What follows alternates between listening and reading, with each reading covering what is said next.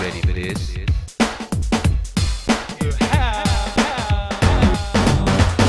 Olá, esse é o Thalercast, um podcast sobre tecnologia, gestão, agilidade e outras loucuras. Here we go! Meu nome é Rafael Cáceres e aqui comigo tá o... Italo Mendonça. Bom, nesse podcast a gente conversou com o Rodrigo Yoshima, que é um dos caras mais reconhecidos aí da comunidade Kanban do Brasil e do mundo até. Então, estando sempre participando de vários eventos. Então, foi muito legal que a gente conversou muito sobre o evento que rolou lá em Washington, há um tempinho atrás, que foi o LKNA. Ele foi lá com mais algumas pessoas da comunidade brasileira e contou aí pra gente quais são as novidades, né? O que tá acontecendo. E trouxe bastante coisa legal. Acho que ficou um podcast bem avançado, assim, sobre Kanban, né? Não ficou naquele basicão, e isso me deixou bem feliz. E até para quem sentir dificuldade com os termos que ele usou, no final tem uma série de indicações de livros, cursos, palestras. Eu acho que vai ser um bom norteador, assim, para quem está querendo se aprofundar nesse tipo de assunto. É verdade.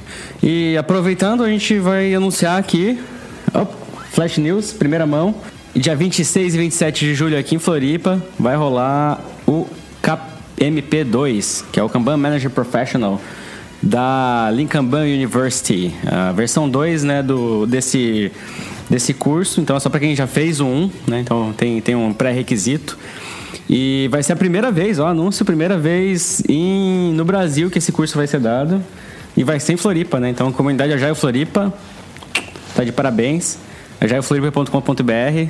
Lembrando que no fim do ano, em novembro, né, mais ou menos ali... Quando, Celso? Não sei. Entre 10 de novembro e 10 de dezembro, ali vai rolar o mega, super, hiper, mega Jaio Floripa, que vai ser um evento bem, bem bacana que a gente está trazendo. E lá também vai rolar provavelmente outro curso. Já estamos vendo aí grandes nomes aí para ser keynote, vai ser uma coisa bem legal. Outro recadinho que eu gostaria de dar é para o pessoal ficar ligado aí no Jaio Brasil, que esse ano vai ser lá no Pará. Estamos aí todos loucos para comer tacacá com tucupi, como é que é? Com açaí, com feijão, com peixe. O pessoal lá já fez bastante propaganda, a gente tá louco, porque a gente só vai para comer nesses eventos, né, cara? Não, brincadeira, a gente faz um monte de coisa. Então, vai ser no dia... 13, 14 e 15 de setembro, a Jaio Brasil em Belém, pela primeira vez no norte. Acho que tá bem legal isso, essa mudança de contexto aí que toda hora o Jaio Brasil tá tendo, e espalhando aí a agilidade pelo Brasil inteiro. Acessem lá jaiobrasil.com, que terão mais informações sobre o evento. E falando de evento, vamos lembrar também que dia 7 do 10 acontece o Caipira Ágil, lá em Campinas, comunidade de Campinas, falando sobre agilidade. E a gente foi convidado lá para dar um workshop de fluxo unificado, né? Então vai rolar um workshop de fluxo unificado no Caipira Ágil, dia 7 do 10. E emendando já evento, a gente falou bastante disso no podcast ali com o Yoshima, mas só para ficar fixo aí na mente de vocês... O LKBR, né, LeanKanban Brasil, que vai acontecer do dia 23 a 28 de outubro, né? Então vai ter o David Anderson e toda a galera aí do Kanban brasileiro. Então vai ser bem perto. Então fiquem ligados aí que o segundo semestre vai ter bastante coisa, né? Então tem a Jaio Brasil, tem a Jaio Floripa, tem LeanKanban Brasil e tem o Caipira Ágil. E o que mais? Tá bom, né? Tá bom. E a gente sempre faz aqui uma propaganda pro Agilidade.org, que é a comunidade lá do Slack, que tá praticamente todo mundo do Ágil do Brasil, tá lá, tem mais de 2.500 pessoas conversando o dia inteiro sobre agilidade. Então, se você quer aprender, você tem que estar lá. Para participar, é só entrar Agilidade.org, tem lá um linkzinho, participe do Slack, e... Entre lá, vários canais, tem o canal Kanban, tem canal Scrum, tem canal Management Trio, tem canal de praticamente tudo que você vai ver em agilidade lá dentro. E participem. Todos os links vão estar descritos no final ali do post, então é só acompanhar no nosso blog lá, blog.thaler.net.br, Thaler com 2 L's. E também deixar o convite para quem usa o iTunes assinar o nosso feed. Quem acompanha a gente nas redes sociais, fique de olho que em breve a gente anuncia nossos novos programas por ali e outras novidades aqui da Thaler também. E agora a gente tem um e-mail de contato, que é o contato@thaler.net.br, E a gente quer ouvir dos nossos ouvintes aí, o que vocês têm para mandar pra gente, trocar ideia, complementar algum tipo de assunto que a gente falou por aqui. Então, sinta-se à vontade para poder fazer parte do programa agora. Viu que moderno? Temos um e-mail agora, hein, cara? Não, para qualquer um, cara. E quem quiser xingar a gente também, pode xingar no e-mail, não xinga nos comentários, por favor, que a gente é sensível. E eu acho que é isso, né? Então vamos aí para essa entrevista aí com o Yoshima, que foi bem legal. Se isso ouvir uma voz estranha, é o Celso que está participando também. Então ele faz umas participações relâmpagos aí ao longo da conversa.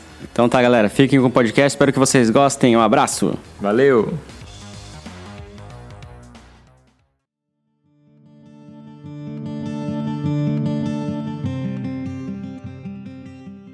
Então, Yoshima, conta pra gente aí um pouquinho do teu background aí, como é que tu começou com TI, como é que tu chegou aí até o Kanban e como é que tu chegou a ser essa referência aí de Kanban pra gente. Legal. Bom, pessoal aí da Thaler, um grande prazer aí estar participando do podcast de vocês. Primeira vez na minha vida, cara, que eu estou participando de um podcast, então estou bastante animado aí com o que eu posso trazer. Bom, meu background de TI, cara, começou com um computador MSX que meu pai me deu, que acho que eu tinha mais ou menos uns 10, 11 anos, cara, entendeu? Então, eu trabalho há bastante tempo aí na área de TI. Pra falar a verdade, meu primeiro emprego aí como estagiário na área de TI, eu tinha 16 anos. Isso é uma coisa que eu acho que está cada vez mais raro acontecer, né? Mas sempre trabalhei com programação, trabalhei inicialmente, cara, como programador, cara, fui administrador de rede, coordenador de CPD, isso aí para meados aí dos anos 90, né? E o que é engraçado é que o meu background, para falar a verdade, de gestão e de processos e tal, foi sempre o RUP, né? Virada lá do milênio, cara, eu estava começando a fazer projetos já utilizando isso que o pessoal hoje em dia chama de uma grande inovação, que é processo interativo, né? Mas há 20 anos atrás eu já estava começando a aplicar esse tipo de coisa, principalmente usando a teoria do Jacobson, Rimbaud e Butch, usando lá Objector e coisas mais antigas, né? A virada do milênio aconteceu, cara, começou a ter um movimento no Brasil sobre desenvolvimento ágil, isso aconteceu principalmente com o pessoal lá do Rio, não só o pessoal do Rio, mas Klaus Osterfeld, Juan Bernardo, Vinícius Teles, todo esse pessoal começou lá um movimento que eu chamo de a primeira onda, né, da agilidade no Brasil. Só que esses caras eram uma tribo, bastante fechada, pra falar a verdade. Era um grupinho ali, cara, de desenvolvedores classe A. E o negócio não ganhou tração, na minha opinião, até acontecer a segunda onda da agilidade no Brasil. Isso já em 2007, mais ou menos, né? Tudo passou a ser um assunto de gestão e vem crescendo desde então. E eu, desde 2007, venho aí trabalhando com agilidade, né? Começando aí inicialmente com Scrum. Se eu não me engano, acho que foi 2008, 2009 que começou. Não, foi 2007, 2008 que teve o primeiro treinamento de certificação aqui, que tinha bastante gente da comunidade aí presente nesse primeiro treinamento CCM, né? E desde então, acredito que o negócio tem crescido bastante, de forma bastante consistente. E a partir ali de mais ou menos 2010, cara, a influência aí do Alisson Vale, né? O Alisson Vale aí, no começo, eu sempre falo isso, né? O Alisson Vale, ele teve que me convencer, cara, que fluxo, Kanban, Lean era uma boa ideia, né? No começo eu era bastante, cara, não, Alisson, não é possível que esse negócio tá certo, tal, né? Tinha todo aquele background desde o RUP, trabalhando de forma iterativa e incremental, e veio, né, como um grande choque essa visão do fluxo, controle de whip, sistema puxado, isso aí na virada aí 2009, 2010, né? Mas, cara, o que aconteceu? Paralelo a isso, eu comecei a ter dificuldade com o Scrum, né? Uma coisa que quando eu comecei lá em 2007, eu trabalhava bastante com empresa pequena, né? A minha estratégia de negócio foi pegar pequenas empresas de produto que tinham dificuldade, cara, com time to market, com organização de processo, e para isso o Scrum era muito fácil. 2010, 2011 eu comecei a trabalhar com empresas maiores. A minha primeira implementação grande de agilidade foi na Sul América Saúde, nessa época, e eu vi que uma frase, né, cara, que ficou na minha cabeça é que empresas, cara, onde você tem uma alta hierarquização, que você não tem tanto uma cultura de time, que não é tão auto-organizado, que é mais uma gestão tradicional, Scrum não rola. Principalmente em organizações como, por exemplo, né, a Sul América Saúde, que é uma organização que tem 120 anos, né? E aí, cara, eu fiz uma implementação de Scrum lá, que funcionou, nós entregamos 3 grandes projetos lá na Sul América Saúde, né? Foi bastante satisfatório o resultado, porém, o Scrum era bastante pro forma lá. O que de fato gerenciava as coisas era um quadro Kanban com IP limitado e o pessoal colaborando lá numa value stream que tinha mais ou menos umas 17 pessoas, né? Desde então, cara, com o trabalho do Alisson me convencendo, eu venho desenvolvendo, né, diversas implementações aí, mais ou menos a minha... meu background aí. Então, Yoshima, tu foi agora no... um mês mais ou menos, né? Tu foi lá pro LKNA, que é um dos grandes eventos de Kanban do mundo. Você pode explicar pra gente aí o que é exatamente o LKNA e como é que ele funciona? Tá legal. Bom, o LKNA, pra falar a verdade, é a grande conferência, o grande encontro de Kanban mundial, né? Muita gente da Europa, dos Estados Unidos, Ásia, a participação do pessoal da Ásia aí tem aumentado bastante lá, com as grandes implementações que tem acontecido na China, né? Então é um grande encontro onde a gente fica sabendo sobre as novidades, o que cada um tem feito aí no mundo, né?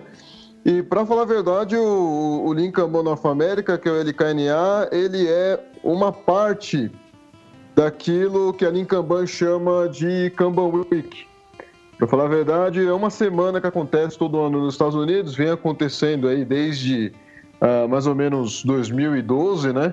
Antes disso, para falar a verdade, 2011, 2010, 2009 tinha o Lean Systems Society, né? Que era outro evento que foi o pai desse evento LKNA. Então, é um grande encontro aí, onde a gente fica sabendo sobre as novidades.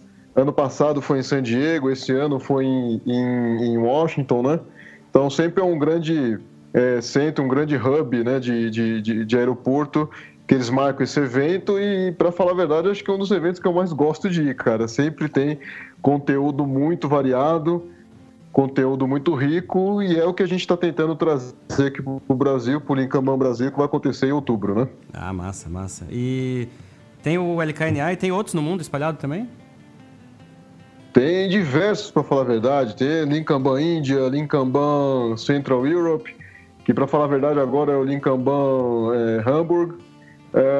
Tem também na Espanha, estão querendo criar um agora lá na Austrália, na Ásia também, acho que eles possivelmente vão criar também. Então, a marca, né, Lean Kanban Conferences tem crescido aí, junto com o interesse, né, do Kanban no mundo inteiro, né? Sim. E uma dúvida que surgiu, assim, e eu acho que bastante gente tem essa dúvida, que vai ter o LKBR, né, o Lean Kanban Brasil, e por que não foi o Lean Kanban América do Sul, né, se lá é a América do Norte? Isso, para falar a verdade, a gente discutiu esse assunto, né, o primeiro evento que teve aqui no Brasil, em 2013, né, nós tivemos aí um hiato de 4 anos aí, de grandes conferências de Lean Kanban aqui no Brasil, um pouco aí da minha culpa, né, por conta de estar fazendo muita coisa, a economia do país também não estava nessas coisas para a gente arriscar tanto assim, mas a primeira edição em 2013 era Lean Kanban South America, né? O que aconteceu é que a pequena comunidade que existe, cara, de pessoas aqui na América do Sul, que o problema nosso, para falar a verdade, é a língua, né?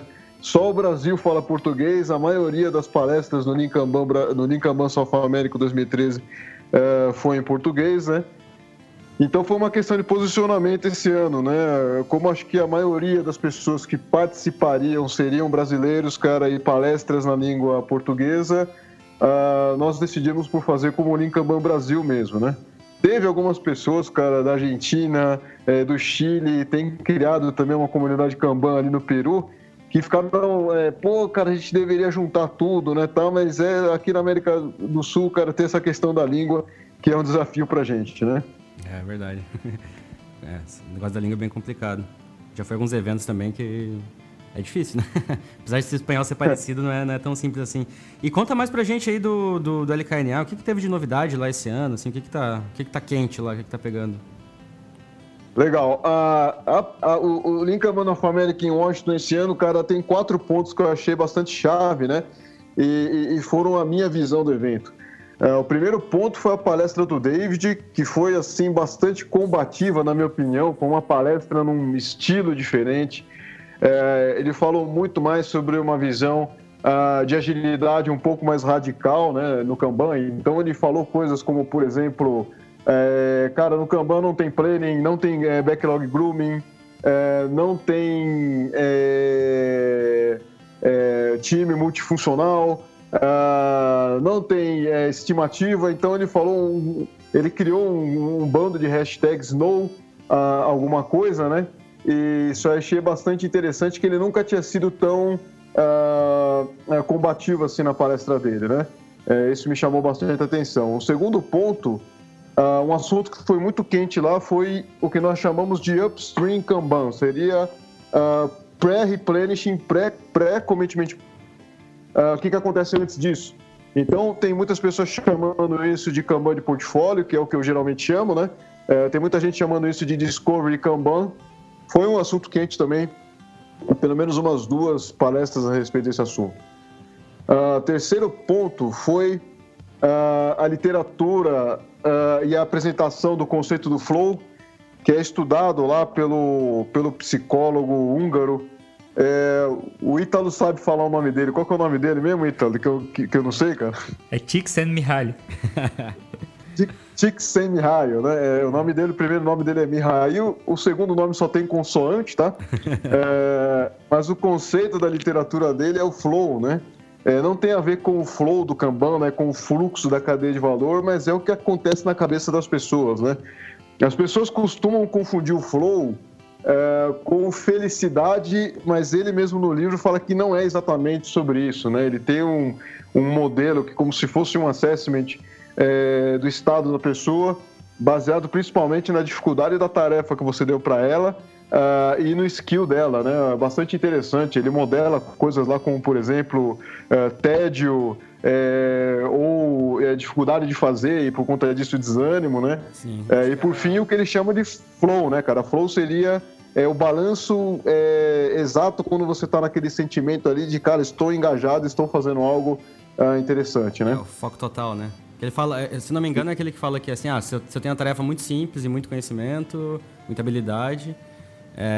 eu tenho tédio, né? E aí eu vou até... Se eu tenho pouca habilidade, é uma tarefa muito difícil, eu tenho a frustração. E aí o flow é quando você tem muita habilidade, um trabalho muito complexo para fazer. Isso. Um dos exemplos que se dava bastante era o Senna, né? Quando o Senna estava prestes a correr, ele entrava num estado de flow, assim, que era bonito de ver, né? Exatamente.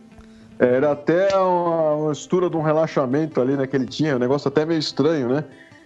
E para falar a verdade, cara, eu tenho certas reservas, né? Eu até falo bastante sobre a questão lá do pony management, né? Então, para mim, cara, quando você foca lá no happiness, que o pessoal tem falado bastante, eu não compro muito esse argumento, né?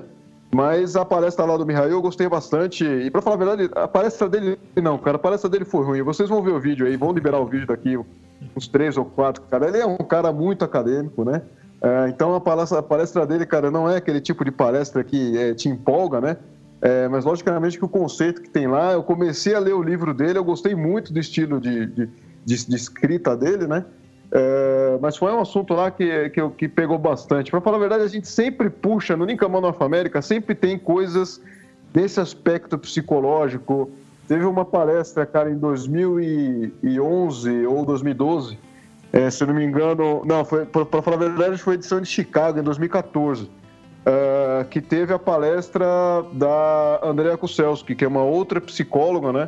Que ela falou sobre o processo, sobre processo criativo e criatividade em geral, né? E, cara, é uma palestra que tá no YouTube, depois vocês podem talvez copiar o link aí nos comentários aí do podcast, né? Que explica basicamente por que você odeia a escola, cara, entendeu? A escola, pra falar a verdade, ela não vai criar pessoas criativas, né? no geral. Então, o Flow lá foi um assunto bastante comentado. O Mihail, ele teve duas palestras lá, ele teve a palestra dele, mais um meio que um workshop ali sobre Flow, né? Que participou todo mundo, foi bastante interessante, foi parecido com um talk show ali, muito legal. E como eu falei que são 4, né? Primeiro foi a palestra do David, depois o Upstream Kanban, Flow. O último foi Maturity Models, cara. Teve palestra lá do Kirk Botula, que é o presidente, né, do CMMI Institute. E nós estamos, a comunidade Kanban em si está começando a ver valor em estudo de modelo de maturidade, e isso aí também foi um assunto bastante quente lá durante a palestra, durante o Lean Kanban North America. Ah, legal, hein? E não tem uma história que o David participou da criação do CMMI? Tem uma história assim, não tem? Pra falar a verdade, hoje, cara, o próprio David comentou, né, numa entrevista que eu fiz com ele durante o Lean Kanban North America, que o Kirk Botula, ele tem uma frustração, né, cara? Ele fala, olha, nós erramos de fato. Ele fala que, cara, hoje em dia o modelo CMMI é o mais pichado, é o que todo mundo odeia, né? E eles estão tentando consertar isso, né? Nós, da comunidade de Kanban, enxergamos, cara, que o negócio tem valor, e principalmente para transformação, né? Principalmente para você sair de onde você está e ir para um lugar melhor, né? Que seria basicamente a visão do Kanban para melhoria, né? Legal. E, mas assim, o que a galera está fazendo, assim, nesse sentido de melhorar o CMMI? Seria deixar alguma coisa um pouco mais flexível, né? Não ser tão rígido quanto era? Ou a rigidez do CMMI também era parte da aplicação mais do que da implantação, mais do que das regras, né, dele em si? Cara, eu passei, cara, por duas grandes implementações do CMMI, cara, na minha vida, tá? Uma foi durante o tempo que a DataSul ainda era DataSul, né? E outra foi na Procure, que agora foi comprada, né, pelo Grupo Sonda, né? E eu, particularmente, sou um cara, que durante esse período eu simplesmente odiava, cara, o CMMI, tá? Cara, eu queria ver, cara, um Gantt chart na minha frente, mas eu não queria ver os desgraçados dos avaliadores que estavam lá fazendo, né, nessas organizações, tá? Porém, cara, o que acontece? O problema que eu vejo do CMMI não é o modelo em si, cara. O modelo em si, pra falar a verdade... ele é robusto, na minha opinião. O problema, na maioria das vezes, é a motivação das pessoas, cara, em buscar isso. Se ela quer isso simplesmente, cara, porque... E é a razão mais comum que eu vejo por aí. Nós queremos o CMMI porque o pessoal do comercial tá falando que a gente não consegue vender sem isso, né? Eu acho que isso é um problema muito mais, cara, de... posicionamento no mercado do que necessariamente de maturidade, né? Uhum. O que eu geralmente falo do CMMI é que a maioria das equipes ágeis que eu tenho contato, cara, a maioria das equipes que tem o mínimo de ordem, né, no sistema de trabalho, elas são no mínimo CMMI nível 2, né? Então, não é necessariamente passar numa prova, não é necessariamente aderir a um padrão, né, que é o problema do CMMI. Agora, o que tem acontecido com a comunidade Kanban é que nós temos enxergado que, cara, empresas que têm uma maturidade maior, isso eu não falo que é necessariamente, não confundamos, né, maturidade com burocracia. Empresas que têm maior maturidade, elas têm melhor resultado econômico, melhor previsibilidade, elas estão mais próximas a trabalhar estão mais próximas de trabalhar de fragilidade, né, a ganhar com a desordem, né? E isso precisa de maturidade, né? Então, essa é a nossa visão aí a respeito do mashup de CMMI com o Kanban, né? Essa é a nossa visão hoje. Legal.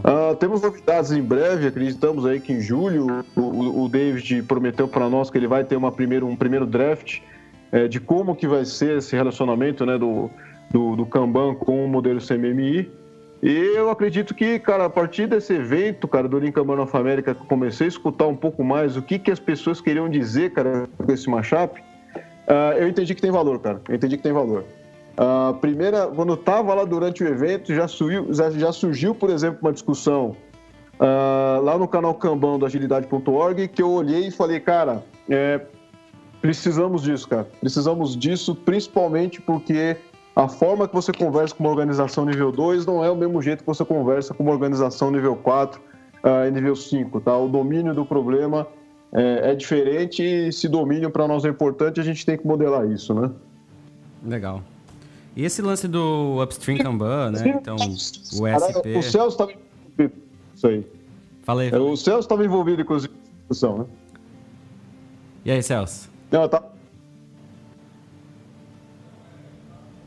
Mas eu tô esperando um pouco para ver o que vai se desenrolar, né, da comunidade, o que o David vai falar. Mas a minha grande preocupação, eu também já tive algumas implementações de CMMI em todos os níveis, ou em quase todos os níveis.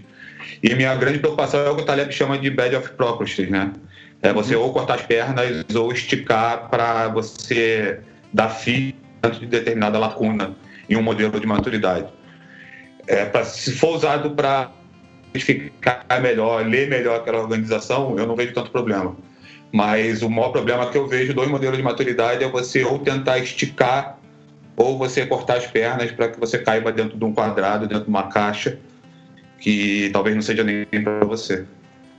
Lógico, concordo, Celso, 100%, cara. Todas as vezes que a gente fala sobre um modelo, a grande discussão é sobre escopo, né? Ou qual que são as limitações, esse tipo de coisa, né? Então, de fato, existe esse risco, cara. De fato, existe esse risco. Agora, a impressão que eu tive é que é mais voltado a isso, cara. É mais voltado a como que a gente entende a organização, né? Então, e essa ideia do Upstream Kanban tem uma relação com esses modelos de maturidade, assim, para estar levando para algo mais enterprise? O que o David, né, tem conversado muito sobre o Enterprise Services Planning, né? A visão do David sobre o Enterprise Services Planning, ela é bastante ambiciosa, né? A visão do David é que o Enterprise Services Planning vai ter o mesmo impacto, cara, no mercado, o mesmo impacto na indústria de serviço que teve o MRP na indústria de manufatura, né? Então, o plano dele, ele fala, cara, isso é um plano de longo prazo, né? Mas eu imagino que o David tem a capacidade e tem o know-how para fazer esse tipo de abordagem, né? Cara, o Enterprise Services Planning, ele é muito relacionado, se você for ver, cara, acredito eu que no treinamento de 5 dias lá do Enterprise Services Planning, pelo menos 2 dias é basicamente sobre portfólio, né? De falar muito sobre, cara, se você está... como que ele tem feito um estudo muito mais aprofundado sobre custo do atraso, inclusive, cara, mais aprofundado do que a minha impressão, tá? Mais aprofundado do que até o próprio Don Reinertsen. O que o David tem feito com o custo do atraso é algo mais abrangente do que a gente encontra lá na literatura do Don, tá? Então, tem bastante a ver. Acho que o que eu tenho notado é que acho que as organizações, elas estão fazendo... O que eu vejo naturalmente nos meus clientes, cara, a partir do momento que você tem lá um cano de fluxo, né, consertado, cara, você está conseguindo entregar serviço com qualidade, você está conseguindo entregar serviço com previsibilidade. Cara, o próximo passo é você colocar uma água com a melhor qualidade fluindo nesse cano, né? E isso, logicamente, que tem a ver com o Upstream Kanban. Como eu falei para vocês, a Kanban Week, ela é um conjunto, né, de eventos que acontecem lá nos Estados Unidos, e um deles é o Kanban Leadership Retreat. Eu estou aí pensando em trazer, talvez, para o ano que vem, um Kanban Leadership Retreat aqui para o Brasil, né? E o Kanban Leadership Retreat, cara, é um ponto onde a comunidade, onde grandes pensadores de Kanban, onde pessoas que estão aí no campo de batalha definem, né? O que é o Kanban, para onde que ele vai. O Kanban não é um método fixo, né? E nem o Enterprise Services Planning, né? O ESP. E no Kanban Leadership Retreat desse ano, uma das dúvidas que tem surgido é como que a gente lida com essa questão de portfólio, se você está no mediocristão, se você está no extreme mediocristão ou se você está no extremistão, né? Isso hoje, cara, é um assunto que não está fechado. Eu discuti um pouco do que eu imagino que seria isso. Eu preciso, na verdade, escrever aí um pouco sobre isso, sobre qual que é a minha visão sobre esse assunto, né? Então, tem uma relação muito grande, né, em cima do Enterprise Services Planning. Talvez essa acho que seria a grande novidade do Enterprise Services Planning, que vai acontecer agora, né? Porque o David, ele está saindo num período aí de quase 2 anos de período sabático na carreira dele. Então, a missão dele nesse período é ele começar a escrever. O pessoal tem cobrado muito, né? Não temos uma literatura formal. O conteúdo que o David tem falado do Enterprise Services Planning está ou no treinamento dele, ou espalhado em vídeo no YouTube, né? Então, a gente precisa ter uma literatura base, inclusive para a gente começar a iterar, né? Para a gente começar a evoluir o Enterprise Services Planning, né? Sim. Eu e o Celso, a gente está estudando bastante sobre o SP, assim... E a gente está sentindo falta mesmo de algo mais concreto, né? Porque a gente viu algumas palestras, lógico, a gente não fez o curso dele, que deve ser bem legal. Eu olhei a grade, é bem bacana. Mas principalmente a questão de portfólio, né? Porque com o fluxo unificado é basicamente um modo de a gente gerenciar o portfólio aqui dentro, né? E a gente está tentando buscar algumas informações e ficou bem raso. Acho que esse tipo de coisa vai ser bem legal. Para falar a verdade, acho que precisaria talvez marcar aí, entre nós aí, que a gente tem estudado isso, Rafa, precisava talvez apresentar para vocês e para a comunidade, né? Uhum. Pelo menos alguns pontos dessa visão de custo do atraso, que é bastante diferente do David, tá? Teve um workshop lá no Lean Kanban Norte América, que eu participei, o Rodrigo Toledo também participou, que o David ministrou só sobre essa questão de custo do atraso, né? Cara, ele identificou, cara, se eu não me engano, acho que pelo menos 13 padrões onde a curva, né, de distribuição no custo do atraso é diferente. Então, é bastante abrangente, cara. É coisas do tipo, vou lançar um produto que o final do ciclo de vida do produto tem mais valor do que o começo. Ou o começo tem mais valor do que o final. Ou a distribuição é um pouco mais normal. Aí ele colocou situações do tipo, cara, vender ingresso pro show do Justin Bieber. Onde, cara, você tem que lançar antes... Só que tudo que você lançar vai vender, entendeu? Então, os padrões que ele encontrou, cara, de como que a curva de distribuição e a curva de probabilidade da distribuição se apresentam, né? É bastante avançado, assim, né? E nesse workshop, cara, basicamente o que ele falou é que a forma que o pessoal do Safe tem feito, né? Uhum. Que é o Weighted Shortest Job First, Uhum. Da forma, cara, como o Safe tem empregado isso, ele falou, cara, isso desafia a lógica de uma criança de 8 anos, tá? Palavras dele, não sou eu que estou falando isso, né? Desafia a lógica de uma criança de 8 anos. E ele falou que o CD3, cara, que é a abordagem lá do Black Swan Farm, né? Isso. Esqueci o nome do cara, né? Não lembro do nome dele. O Josh Arnold, acho que é o nome dele. Ele falou que, cara, o CD3 é um dos padrões entre esses 13 que ele encontrou, entendeu? Então, cara, ele falou que ele parou, cara, durante mais ou menos um mês para estudar esse assunto, né? Então não foi algo assim, não foi algo superficial, né? Uhum. E inclusive, cara, nesse estudo ele desafiou o Don Reinertsen, né? A visão dele do Weighted Shortest Job First. Também na visão do David é simplista, porque ele simplesmente coloca, né, uma função de tempo. E o problema que nós temos no trabalho com conhecimento, cara, é que o tempo não é um número, né? Ele é uma distribuição. E aí a gente traz lá a distribuição Weibull para a gente ter o tempo, para falar a verdade, né? Muitas vezes vindo de uma simulação Monte Carlo. Então, o que ele tem feito nessa questão do custo do atraso, na minha opinião, eu olhei e falei, cara, tá coerente. Eu, para falar a verdade, até me propus a fazer um stress test dessa abordagem dele, para ver, cara, qual seria as coisas mais sensíveis nesse modelo dele, né? Tô devendo, para falar a verdade, tem umas 2, 3 coisas aí que eu quero aplicar stress test. A fórmula da pressão do fluxo aí de vocês, aí da Thaler, do Celso, é uma das coisas que eu gostaria de aplicar para a gente ver quais são os drawbacks aí, né? Sim, porque até porque o CDT, a gente tentou... Né, bastante vezes aqui aplicar o CD3 e tentar calcular custo de atraso, seguindo o Black Swan Farming ali, seguindo as ideias do Dom, e a gente nunca conseguiu, nunca conseguiu mesmo, porque era sempre que era algo muito irreal para nossa realidade, principalmente uma realidade de outsourcing, que é, cara, o que é o custo do atraso pra gente, né? Tem, lógico, né, tem a parte simples, que a gente atrasou, sendo outsourcing, a gente tá pagando ou não, né, o cliente tá pagando, mas tô bem interessado em ver essa abordagem aí do David. O David, pra falar a verdade, ele mesmo comentou, cara, isso aí a gente poderia deixar para um outro workshop, mas o modelo dele também tem as dificuldades, né? Ele fala, cara, qual que é o tamanho do slope dessa distribuição, né?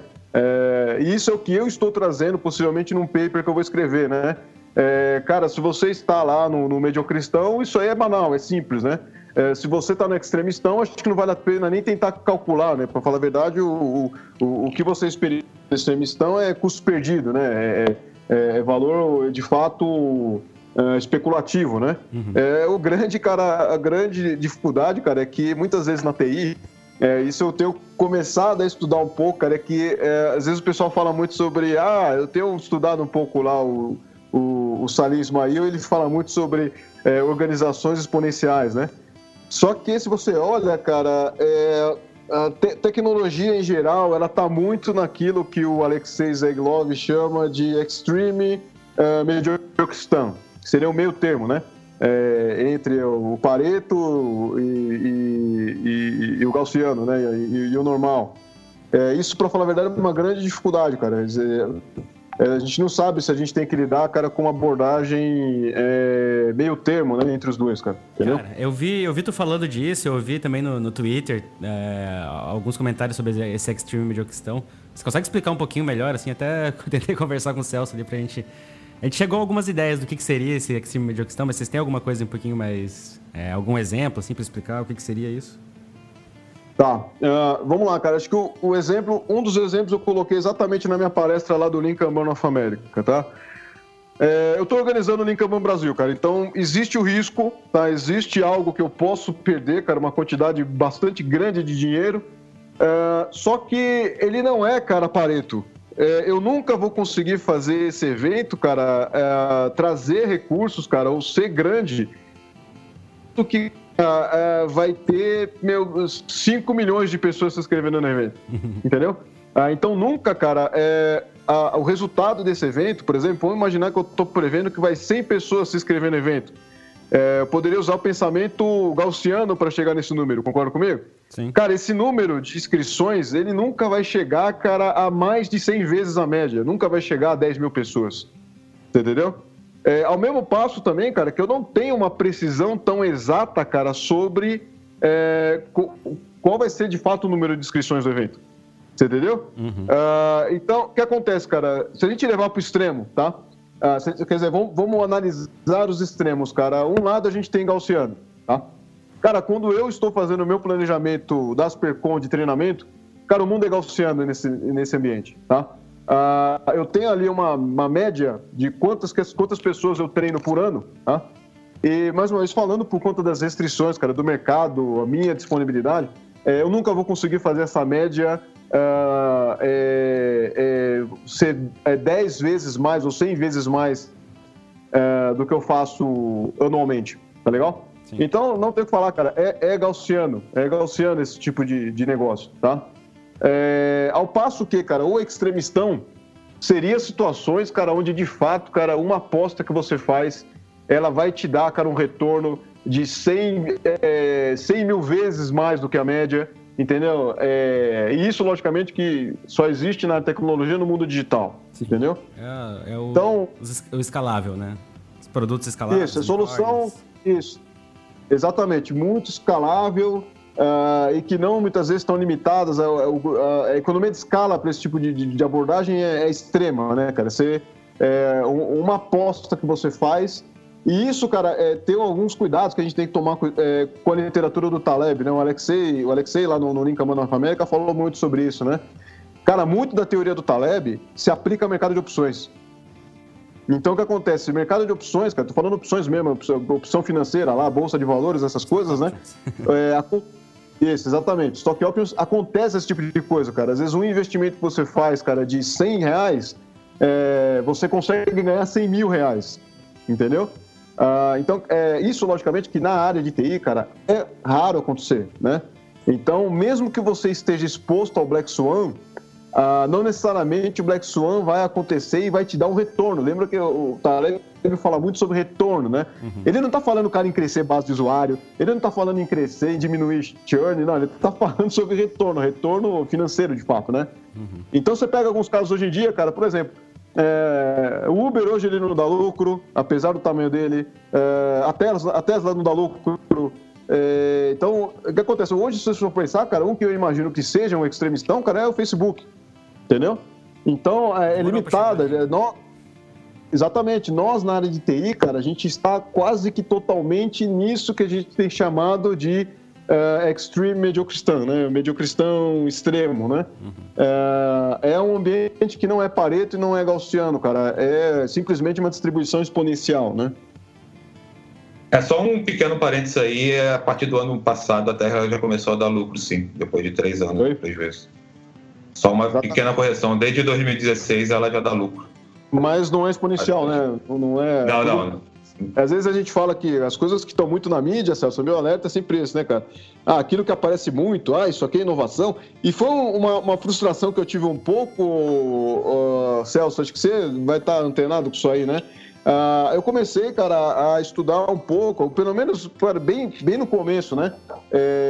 Estudar o Salim Ismail, que ele escreveu lá, Organizações Exponenciais, né?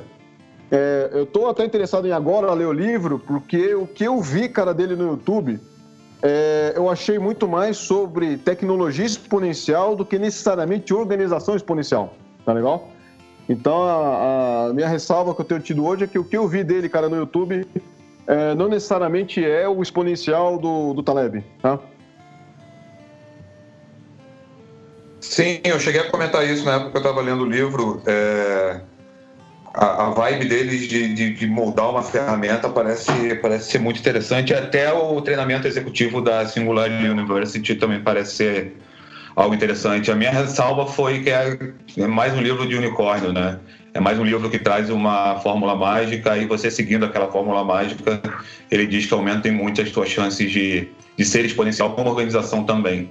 É uma abordagem ideológica. Isso, ideológica. Eu não consigo concordar com isso. Tá certo. É a mesma estrutura de venda que a gente olhou, por exemplo, cara, mais ou menos uns quase 10 anos atrás com o Lean Startup. Entendeu? Então, eu até... cara, a comunidade de Kanban é muito pé no chão, cara.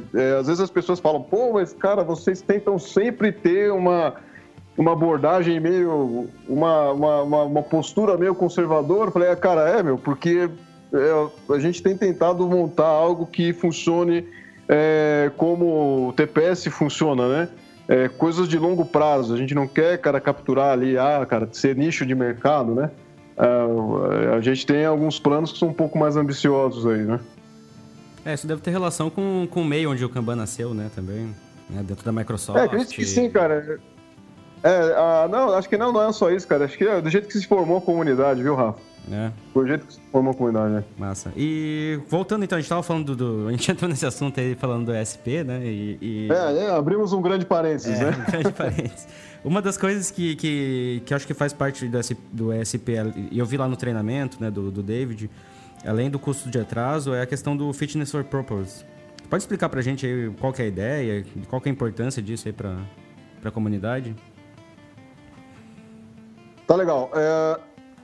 Uma das insatisfações, cara, que surgiram exatamente do uso do Kanban, pela maioria dos consultores e organizações que têm usado, né? A gente, muitas vezes, a gente começou a trabalhar com essa visão da orientação a serviços, né? Que é algo que eu tenho começado a pregar agora, com um pouquinho mais de ênfase em treinamento, em palestra e tal, né? O Kanban, cara, ele não é uma abordagem orientada a time. Ela não é... Por isso que às vezes é meio ridículo a gente querer comparar, por exemplo, Scrum com Kanban, esse tipo de coisa. O Kanban, na verdade, ele é orientado, cara, àquilo que nós chamamos de serviço. Talvez a analogia, que mesmo sendo pobre, ajude para explicar o que é um serviço, é o conceito lá do Lean, que é o value stream, né? Então, o que acontece? A gente modela, cara, uma organização que está usando o Kanban focado principalmente em quais são os serviços que essa organização serve ao mercado, tá? Então, eu tenho, por exemplo, aqui, se você pegar o meu cenário, né? Eu tenho um serviço que é o treinamento, tem outro serviço que é consultoria, né? Uma empresa, por exemplo, um cliente meu que tem indo nessa direção é o Web Motors, cara. O Web Motors tem um serviço que é voltado para mercado pessoa física, que é as pessoas ali comprando e vendendo carro, mas tem também um grande segmento para empresa pessoa jurídica, né? Para loja de automóveis, esse tipo de coisa. Tem outro segmento que é para montadoras. Então, a organização em si, cara, ela tem diversos mercados, ela tem diversos tipos de clientes diferentes. E o Fitness for Purpose surgiu de uma ideia do David, e você, cara, modelar o que esse serviço deveria ser, cara, o que ele deveria ser, como que ele deveria servir o mercado, né? Então, por exemplo, você pode ter exemplo de consultoria. Cara, o nosso cliente, ele quer ter uma capacidade de entrega X, ele quer ter um tempo de resposta Y, e ele quer ter um fator de qualidade Z. Isso seriam alguns limites que a gente teria, né? De qual que é o valor mínimo e o valor máximo de cada uma dessas variáveis. E isso vai dizer para você, cara, se o teu serviço é orientado ao propósito do seu cliente ou não. Então, é uma visão bastante voltada, né? Hoje em dia tem surgido essa discussão sobre eficiência e eficácia, né? O Fitness for Purpose seria uma das visões de eficácia que nós teríamos para saber se um serviço é adequado ao que ele se propõe ou não. E isso ajuda a gente a evoluir, né? Se a gente nota, cara, que nós não estamos dentro desses parâmetros que o mercado espera, nós temos lição de casa para fazer, nós temos, né, kaizens e evolução do processo para ser aplicada, né? Então, essa é uma visão que o David tem trazido, faz parte, para falar a verdade, tanto do Kanban quanto do ESP, né? E tem a ver com um conceito que ele tem de, cara, você está atendendo o seu mercado, é esse mercado mesmo que você quer atender, né? O teu mercado está satisfeito, né? É algo muito mais evoluído do que o Net Promoter Score que a maioria das organizações tem usado, né? Sim, até porque ele é só uma métrica única, né? E lá no artigo dele ele dá o exemplo da pizza, né? Da pizzaria e tal. Que eu achei legal. Isso, exatamente. Isso acho que entra com um paralelo, que uma coisa que eu estava conversando com o Celso ontem, que é a questão da qualidade, né? Às vezes a qualidade também depende muito do tipo de cliente que tu tá atendendo naquele momento. Sim, para falar a verdade é o que ele espera, né? Como que ele quer te pagar, né? Exato. A maioria das coisas que a gente usa hoje, a gente tem esse tipo de parâmetro, né? De, o que a gente espera de um determinado serviço. Eu uso muito, por exemplo, o Uber, né? E eu tenho notado, cara, que o Uber ele tem oferecido diversas classes de serviço, que é um conceito também do Kanban, né? Tem o Uber Black, tem o Uber Bag, tem o Uber... agora tem um novo lá, cara, que não é o baratinho, mas é o intermediário entre o Black, né? Uhum. E o simples lá, né? Que é o UberX. Eu particularmente usava muito o UberX e agora tá vendo que a qualidade tá caindo muito, cara. O pessoal tá perdendo um pouco a mão. E por isso eu tô usando uma classe de serviço diferente, que é um pouco mais cara, né? Então isso tem a ver, cara, com o Fitness for Purpose. A classe de serviço mais barata do Uber não tava fit for purpose para mim. Eles ofereceram algo que talvez atenda melhor, né? Massa, show de bola. E... uma coisa que a gente falou bastante do SP, das novidades aí do David Anderson. Quem mais aí no nível mundial tá merecendo atenção agora, pra gente ficar ligado, pra gente tá seguindo? Tá, eu acho que eu separei aqui dois nomes, cara, que eu acredito que estão fazendo um trabalho bastante interessante e, pra te falar a verdade, alguns deles até... algumas dessas pessoas estão até meio que se descolando um pouco, né? Da comunidade Kanban, estão buscando outros objetivos aí e tal, mas logicamente que estaria abarcado aí entre pessoas que estão falando sobre gestão num guarda-chuva maior e que são interessantes, tá? Uma delas é o Klaus Leopold, ele atua lá ele é da Áustria, né? Tem atuado aí globalmente. Ele é um cara que hoje ele está escrevendo um livro, está falando sobre Kanban na prática. Ele é uma das pessoas que tem uma experiência prática de Kanban muito grande, que ele tem rodado o mundo aí com uma grande variedade, né, de problemas diferentes que ele tem solucionado com Kanban. Então, o Klaus Leopold é um dos caras aí que a gente tem que acompanhar. Ele geralmente está presente lá no Lean Kanban North America. E outro cara é o Mike Burrows. O Mike Burrows, ele é um dos caras originais ali da LeanKanban University.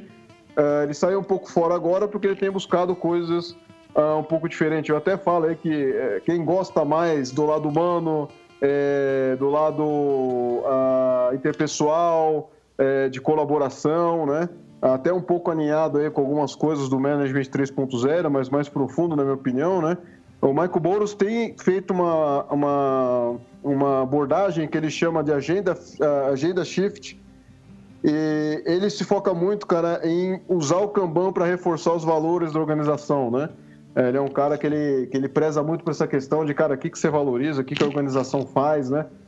Isso tem a ver um pouco com o posicionamento estratégico que o David fala no Enterprise Services Planning, e o Mike Burrows é um cara aí que a gente tem que acompanhar. Massa, muito bom. Lembrando o pessoal e os ouvintes que a gente está... Todos os links que a gente falou vão estar aqui embaixo nos comentários, nos keynotes aí embaixo. E a gente está indo já para o encerramento aqui, já está bem grandinho esse podcast, bem legal. Yoshima, esse ano a gente vai ter, então, a gente já falou antes, o LKBR e a Aspercon aí que a tua empresa está organizando. O que a gente pode esperar aí do evento?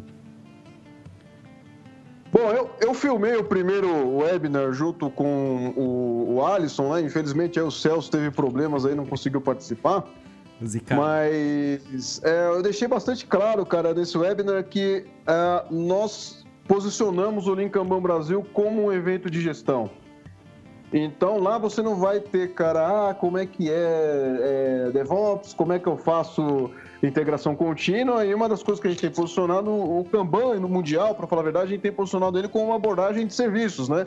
Então, qualquer service organization pode usar Kanban, e a gente tem começado a usar, ver implementações de Kanban, não só na área de TI, né? Isso que é importante frisar, eu espero deixar claro isso no posicionamento do evento, né?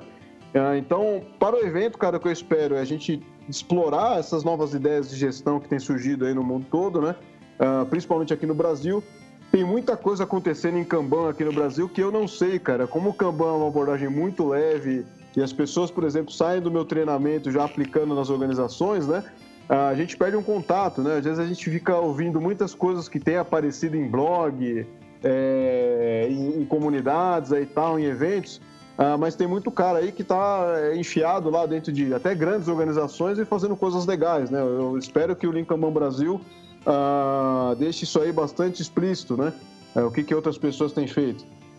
Lean Kanban Brasil, ele vai ter também um treinamento com o David, que é o Kanban Coaching Masterclass. Eu estou bastante impressionado em como tem tido interesse nesse treinamento.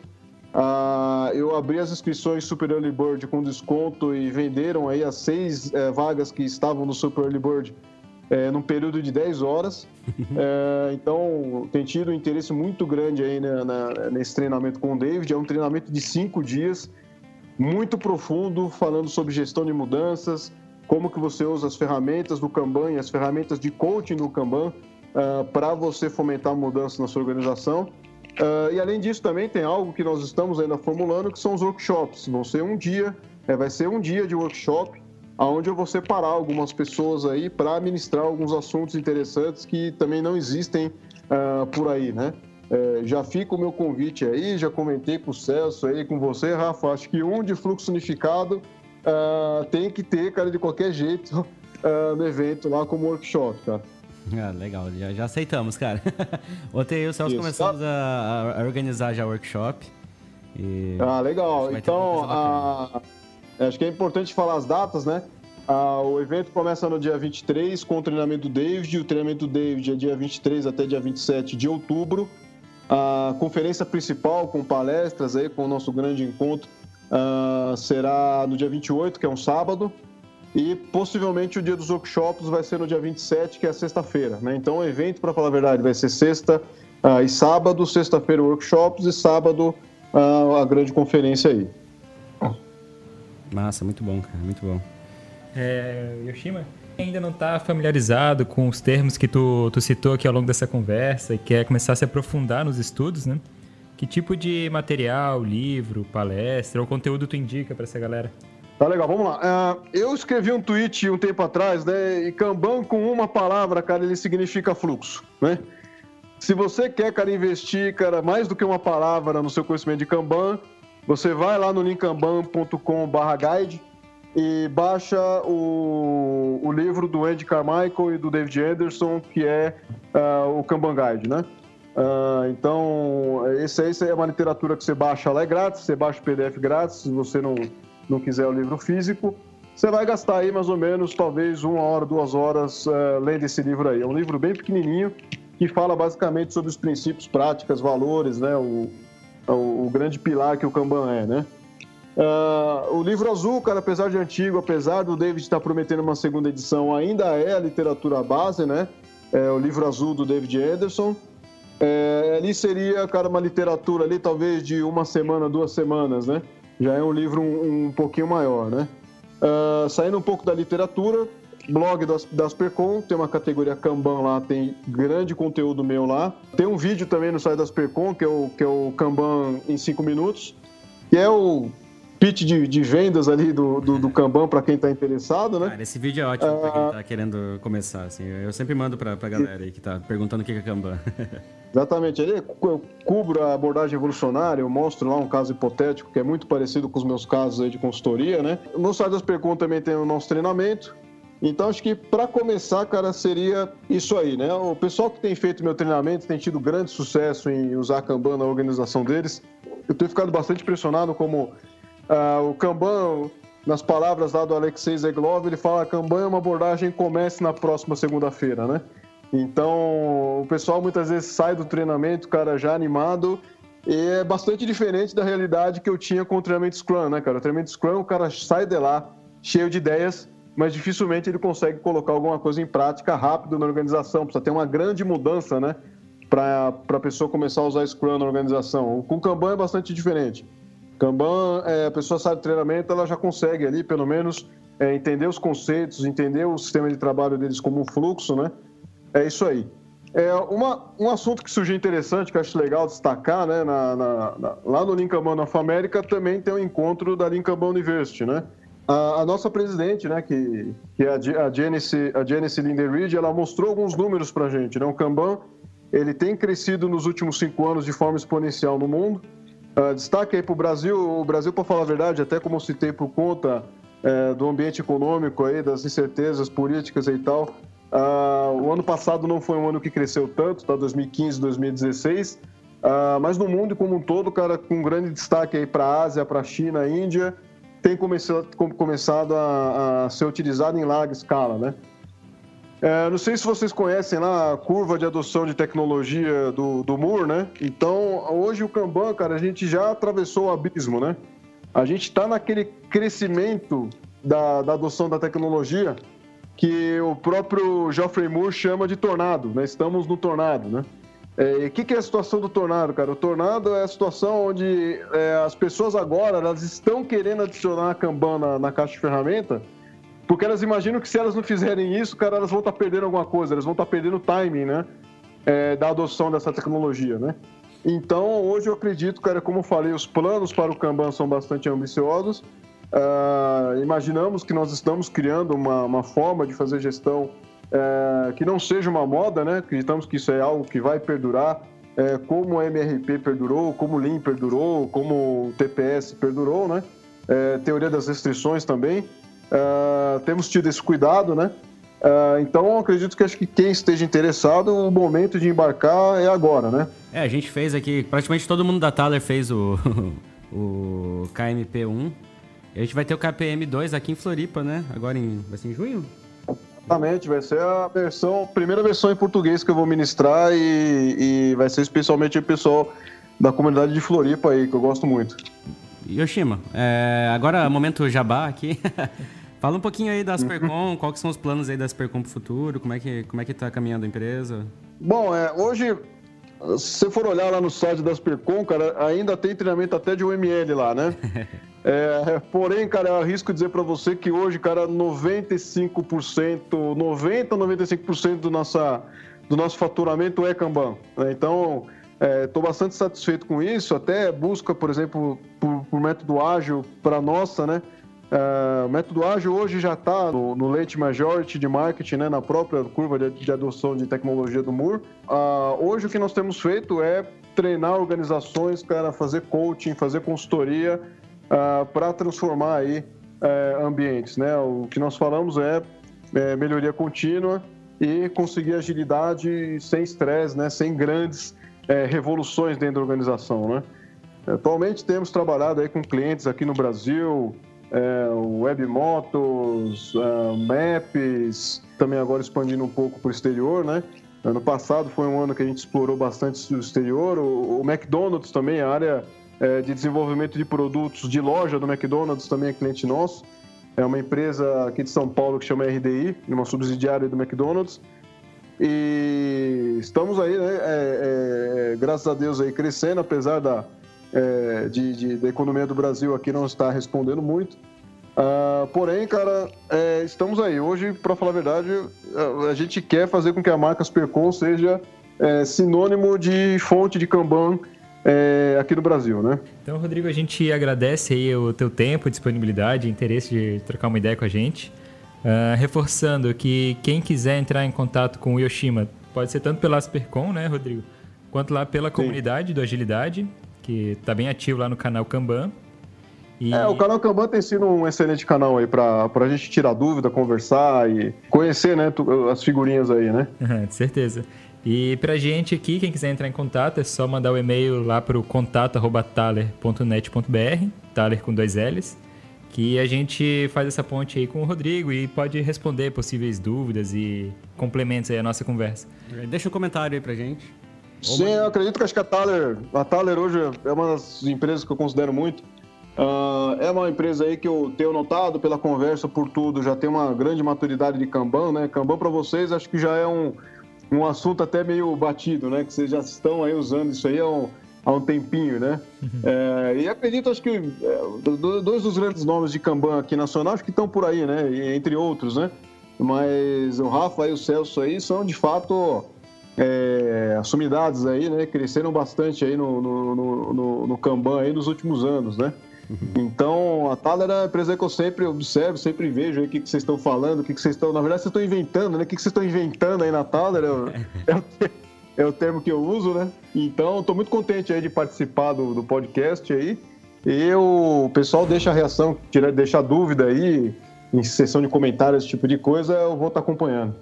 Beleza, então. Valeu. Valeu, Yoshima. Valeu aí, brigadão. Obrigado, galera.